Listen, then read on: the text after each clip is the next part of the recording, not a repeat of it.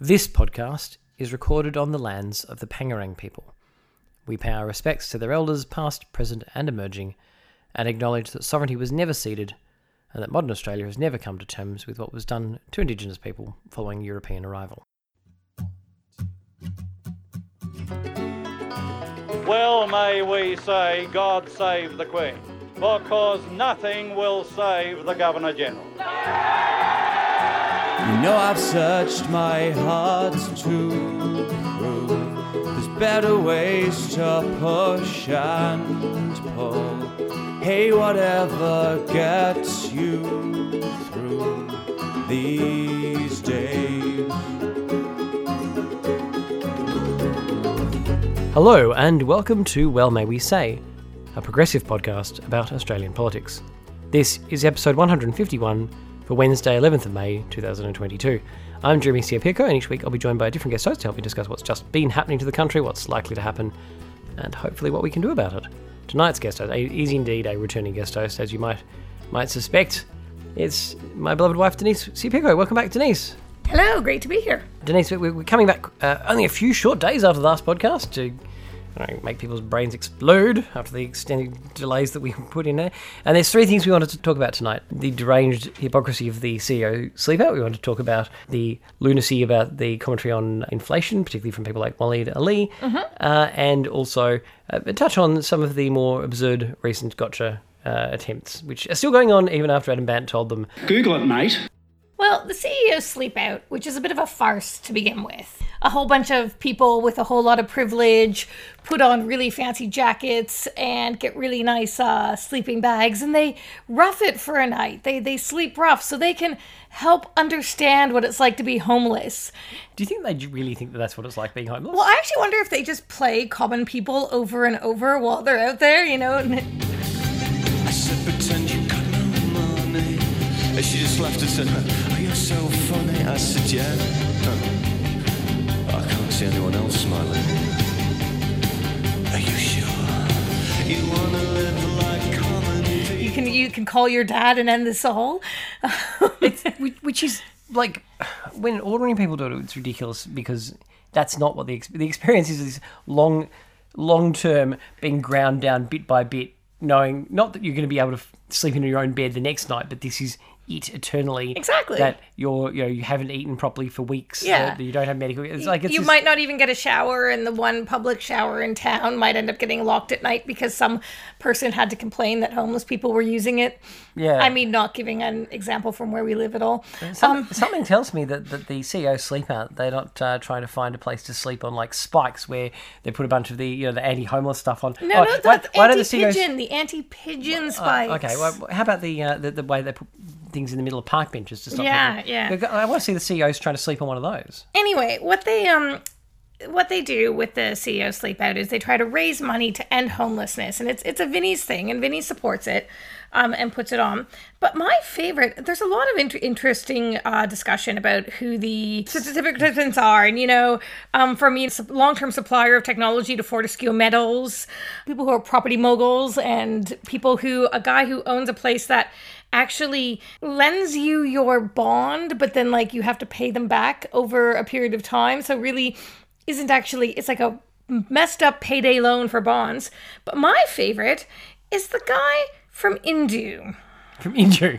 Wow. Yes, yes. So hang on, Indue being the, the uh, I suppose we've got to. D- Derek Weatherly has raised, as of two days ago, Derek Weatherly had raised two thousand dollars of his five thousand k five k goal, and he's the CEO of Indue Limited, as in the Indue card, as in the people who put out a card that force people onto it, that makes that means they can't shop places, means their Makes it even harder for the poor to find food and things Oh, because God. you've got to go to a place that the Indue card will recognise. And and there's and also half the time when it's supposed to work, it doesn't. Yeah, it's it's the income management thing, which is tell the poor what they can buy and who they can buy it from. Exactly, exactly. So it's you know it's kick them when they're down. Um, so this is a man who his entire profits are based on these cards and rolling out more of these cards. He doesn't want to end homelessness. There's nothing about him that wants to end homelessness. He wants homelessness con- to continue. He wants poverty to continue. So his card gets rolled out. What he wants is to look like he cares. And well, well there, there- actually, there was quite a good um, meme that went around on, on Facebook this morning, which is philanthropy is simply a way for rich people to launder their reputations. Like Yeah. it's a, like none of none of it's supposed to. They, they don't want any actual structural change which improves these things. They want people to be left as beggars. You know, desperately trying to get a couple of scraps, while they, the people who are being, hmm. whose, whose entire wealth is based on exploiting these people, is they, they try to make themselves look good. Like Vinny's being involved. Vinny's is a company that like exploits the poor with, with free labor. They they make them work for, for nothing, and if they piss them off in some way, report them and starve them, make them homeless. Like Vinny's does that. Vinny literally exploits the poor and threatens them with homelessness. Like Yeah, and that's the thing. Like, so they actually do sign on to the idea of mutual obligations, but they're against the Indue card, and they've actually put out statements that they're against the Indue card. But they'll have this guy on his thing I saw I saw, on their I saw, sleep out. I saw Malcolm Turnbull's there talking about his participation in these things. You've got politicians who are the same ones who voted to halve social security to half the poverty line. Yeah, these people have power. They could exercise it to actually help the poor and the homeless, Oh, don't be mad. but they they play play act at it. It's it's, it's revolting. It's Yeah. sickening. And Vinnies is one of those groups where they will say they do a great thing and they will say they help people and they will say that without their charity people wouldn't have basic needs people wouldn't have job retraining people wouldn't have you know a lot of the charity they provide. But we shouldn't need to. That shouldn't be a thing we need. We shouldn't need Vinnies to be providing these things. Our these government should be providing them. Look, I don't want to get be all conspiratorial about it, but it does does feel like there's an awful lot of particularly religious based charities who fundamentally oppose and vote for part and support parties that oppose these things being looked after on a systemic basis. That that they're being, you know, social security at a level that you can live on. Yeah. they it's almost as if they would prefer that there be people starving, so that they can come in and help them from the thing that they're lar- you know partly responsible for the problem in the first place, and they can a boost their own existence. Also use it to defend. Keep in mind that one of the big arguments that the religious organisations have that they should be not taxed at all, and they Yeah. should sit on these vast property holdings and all the rest of it. Their whole argument is, well, we look after the poor, and if it wasn't for us, you'd have to pay a lot more. Well, no, no, hang on. If we actually taxed you appropriately, we could do look after them on a systemic basis, not leave it up to the charity of the rich. Absolutely. rich. The idea that the rich should get to choose who they help and they uh, and you know they should they should have to beg. It's like no, they, they, they should be. These are they- Yeah. There shouldn't be anyone starving in the first place for the the religious charities to come in and help. It should be you know you have we have social security, we have housing. We should have it should be the level you can live on. The- the- What they're what they're essentially saying is that we're happy with people some people starving so that we can help a couple of them and and, and justify our existence. Mm. It's, it's disgusting. Well, that's all right. Um, apparently, they made a big profit last year, Vinnie's? and yeah, Vinnie's, and a profit the year before. So there you go. Are they not for profit?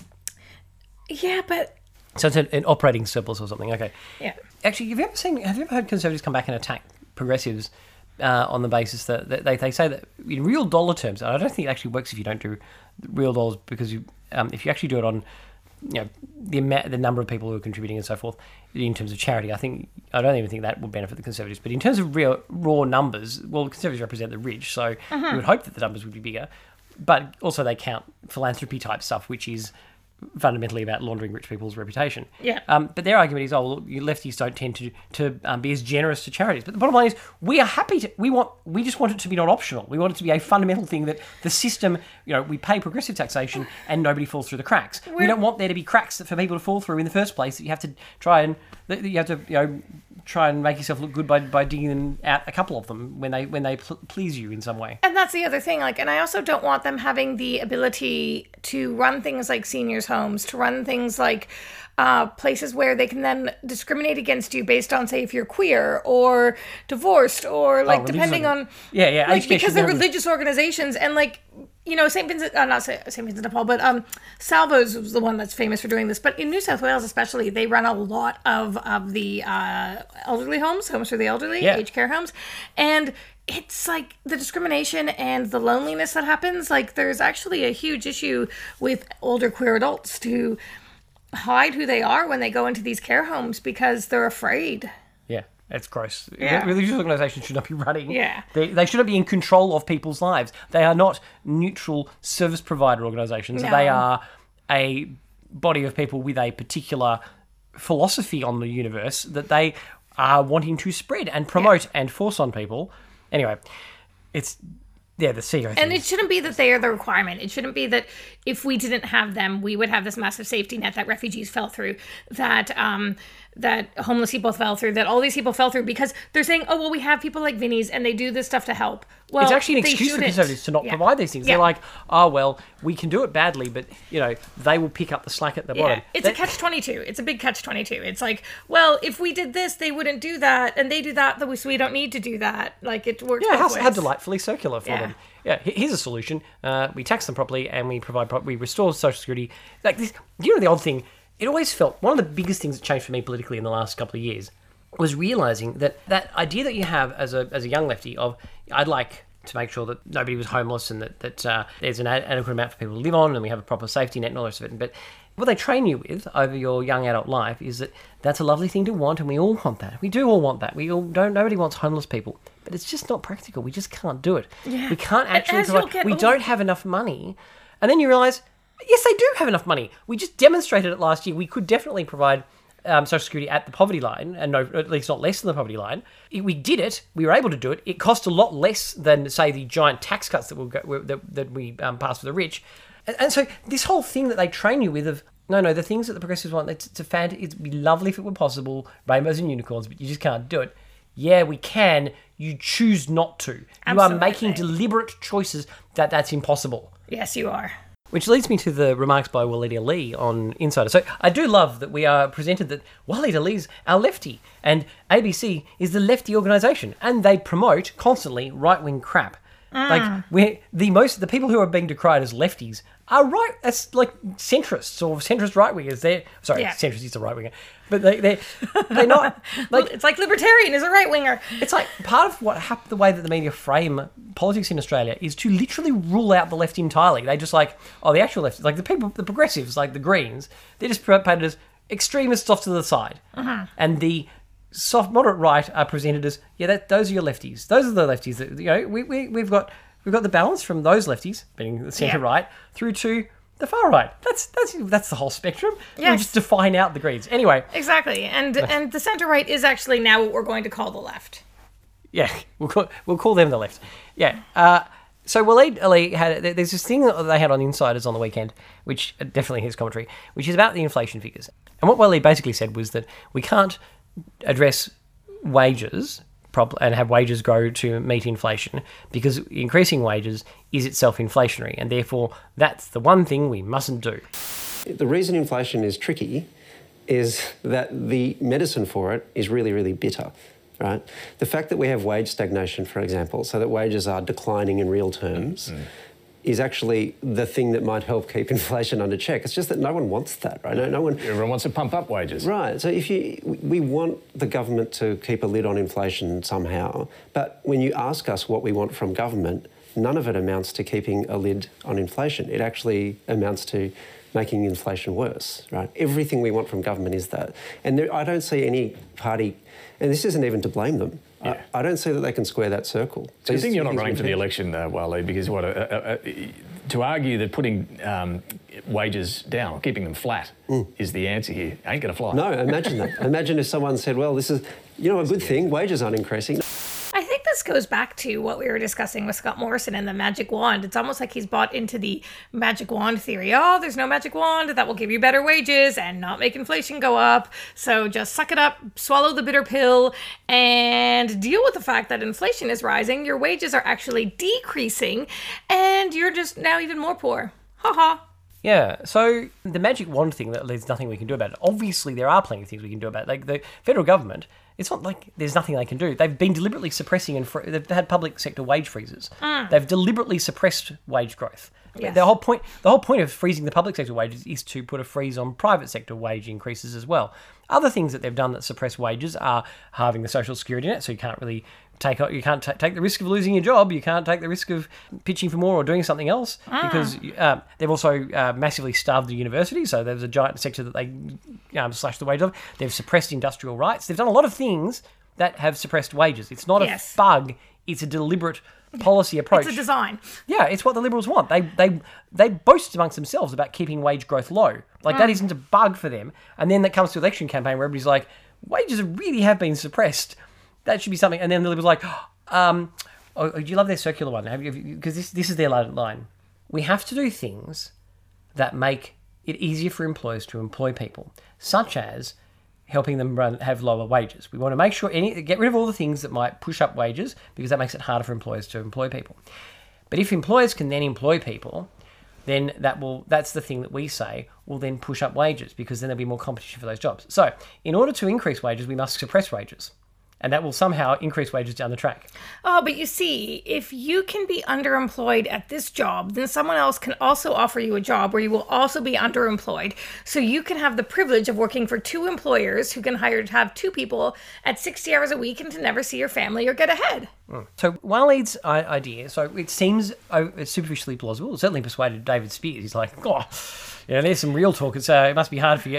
It's a good thing for the parties that you're not running. It would be, you know, it would be difficult to sell. Yeah, I mean, that's bitter medicine you've got to sell, but uh, you- but they're the realists. See, these are the realist lefties. This is the Labor version too. Like, the, the- Yeah. you know, we just can't. But even Labor's more progressive than that. Labor's at least like, no, hang on, let's do something about the way. Like, because the one lefty thing that what the Labor does do is kind of occasionally want to help the unions. I mean, they also kick the unions in the face a lot. Yes, they like do. that part of what they already did under Gillard was to set up this commission that, that has made people's industrial rights worse. Yes. But occasionally the Labor Party remembers that the unions are actually a part of the, the base supposedly and, and you know express some concern for wages. So they might do something about it. Uh, the point I want to make is there are a lot of things that push up inflation. Why don't we suppress those things and increase wages?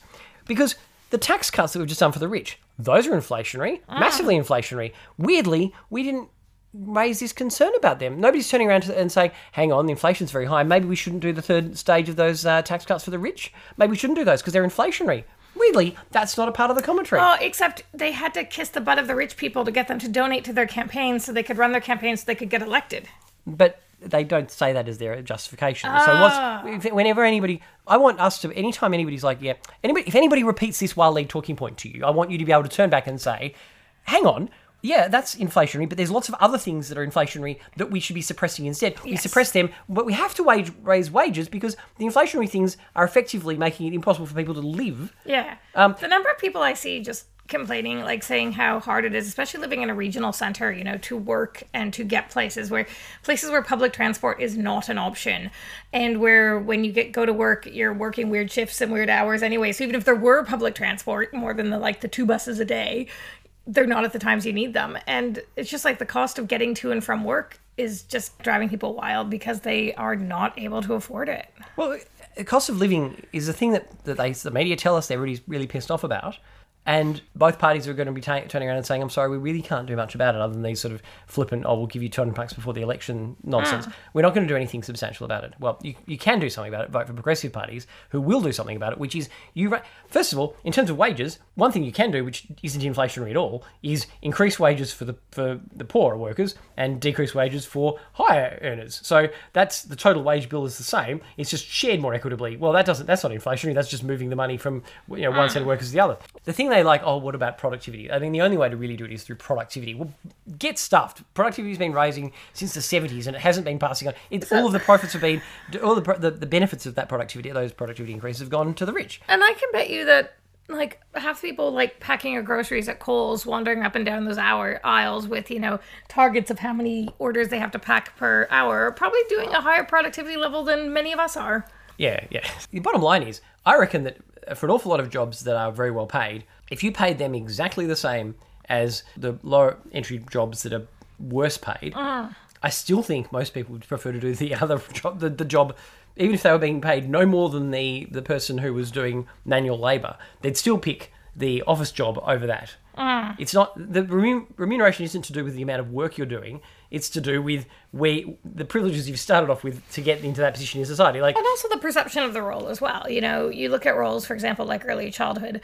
Well, that's right. Um, would if you had to choose between a CEO role and and and the the labour required for early childhood, and you were both paid the same, which one would you pick? I'd probably pick the CEO role because I don't want to be around children 24 7. Because it's an enormous amount of labour It's to be an raising other people's children. It's an amazing amount of Yeah. work. Yeah. Like I feel like the people who are on these high salaries overestimate just how much value they're putting back. Ah. Anyway, but yeah, uh, the bottom line, the thing that I want people to think about is that there are all these inflationary pressures that have pushed up inflation have n- nothing to do with wages And the only way, if wages are ahead of inflation, that's great. Yeah. That's that's good for people. It's not good for rich people who want to uh, farm off their, their profits, but it is good for the majority of people in, in the society who aren't the, who aren't the rich. There are other things you can do to suppress those the, the things that have caused it. It But- also it also feels funny because it's like they keep complaining that spending figures are down, but you keep not like they don't.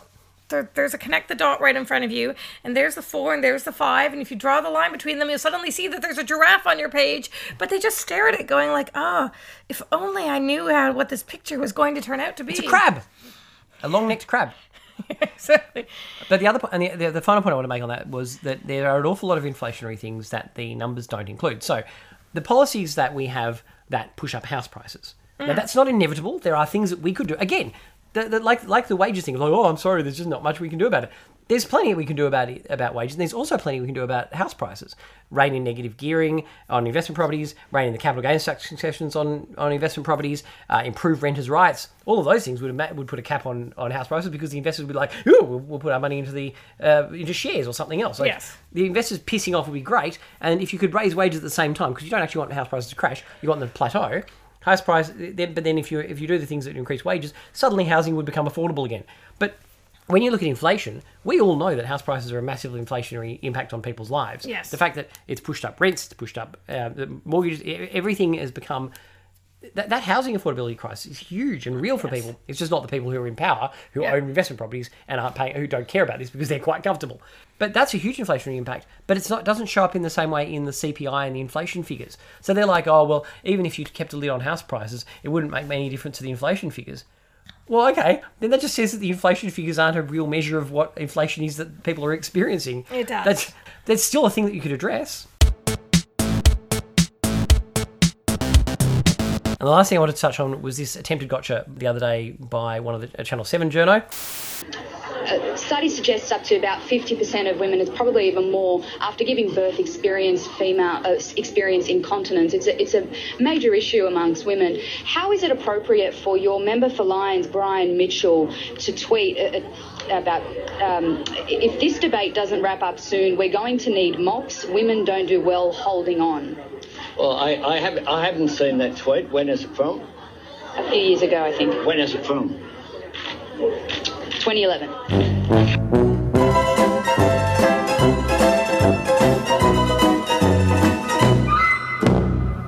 So, uh, Anthony Albo, can you tell me how appropriate was it for your MP to tweet that 14 years ago it took him 45 minutes to get from Liverpool to Circular Quay Thursday morning at 8 a.m. when we all know that there is no possible way to do that in under an hour and 15? Okay, so the equivalent version for Albo in that case is what, what Albo should say about your, your transport question or about the other one is sorry, are you saying that he's done something consistent with that since? Is you saying that he's hostile to people, people on travelling in Sydney now? Is there some relevant modern point that you're trying to drag back and say this is a pattern of behaviour? Yeah. What is the connection between this and the thing that happened uh, in the case of the real one 11 years ago? Yeah. Because I was trying to think about whether, obviously, you can see that she knew that that was a terrible question in the audio because when he says when, she's like, "Uh, a few years ago. And then when he's like, no, what year? Yeah. She's like, 2011. Yeah. Like she knows immediately that it's bullshit. She knew before she asked the question it was bullshit. And she was just hoping to get away from it, everyone to be like, oh, look how clever she is with her gotcha. I also love all the gotchas when they when they're criticizing people for, when they're doing the memory tests. They read them off their phone to do the memory test to the MP. It's Yeah. like great. What that's that is incredibly one sided and stupid. But and and obviously the real none of these are on real issues that actually affect us. None of it's on like what we were just talking about. Like what are they going to do to actually improve wages and suppress house prices, for example? Hmm. Because of course they don't want to actually do anything those things. But those are real things that actually matter to us. What I was thinking about on the way home when I was pondering how you know this question are we being intellectually honest if it was they'd dug up something from a liberal mp in 2011 say making a strange uh, you could twist it into out of context it's a it's an attack on women the incontinent thing i mean the only thing that makes sense to me is that, that he's at this conference and trying to have a go at how long it's going on and you know given the state of, of um, edu- biological education in, this country, perhaps he'd only just learned recently about how incontinence affects women in, in middle hmm. age. Maybe it was a, maybe maybe it was in his head, and he's like make and make that right. Who knows? Like it's a bit of a weird thing. Now, if it was a Liberal MP who did this, 11 years ago, would I be similarly scathing of why is this relevant? And I, I realized that I think what the difference is, the thing that would make a difference. So if it was, they came up with something from, I don't know, a, a female Liberal MP or an M, one of the moderate Liberal MPs who's, um, oh, well, I suppose they've all voted to, to help Scummo and, and Porter and all the rest of it and Tudge with their with their shonky behaviour towards women. The only relevance of a question like that that I can see is if it was connected to current behaviour. If there's something that they were doing now, if there was somebody who was doing a whole lot of misogynist things, and you were then drawing it back and saying, look, this is not a, this isn't a recent thing. This guy's got a pattern of it. It goes back this far. You know, he seems to have issues with women then flows through. Like I can see then it being relevant, but if that isn't her case, and she hasn't done gone and looked up, she's not saying, Mr. Albanese, your candidate uh, has has these problems. You know, this is an ongoing issue for him, and the reason she isn't is because. Insofar as this is journalism, she didn't do any. Jane Hume, the Liberal um, politician, had tweeted this. She's just gone and thrown it as a gotcha. If she wanted to see if that was relevant, she should have looked into that candidate's Yeah. more, more recent conduct. Is there some through line? Is there some Yeah. connection? Then it might be relevant. She hasn't done that. She's just done a lazy hack. Yeah. I've just repeated what the libs have said, and it's worthless. It's garbage. It's a distraction from real. I and it's it. She should be embarrassed about it. She should feel bad. And I know there's a lot of people like, don't get stuck into the board journalist. She's just working. Well, yes, and she's working and doing bad stuff. Exactly. And the thing is, harm? I, in my job, need to deliver a certain level of professionalism and quality. And if that was what I delivered, I would be like, my boss and his boss would be like, what, what? No. And the only reason why she might be okay with that is that her bosses don't actually care about anything other than they're hoping the gotcha would pay off. Yes. But that's not journalism. Like I can, s- they would have to. You've got to have a point that you're making with it. There's got to be some relevance. Really, the issue there should have been she should have been asking Jane Hume. Jane Hume, you're tweeting this attack on a Labor candidate from 11 years ago. Are you making some? Is there some relevant point to now? Like the real journalism there is turning around to the person who's raising this and saying, "Why are you? And what's the also, connection? Jane what's the point Hume, you're making?" in your 11 years, have, have nothing you said changed? Have Has nothing, like, you've not done anything in 11 years that you might be ashamed of? I just all this does is it's a, it, it's a chilling effect on people standing for office.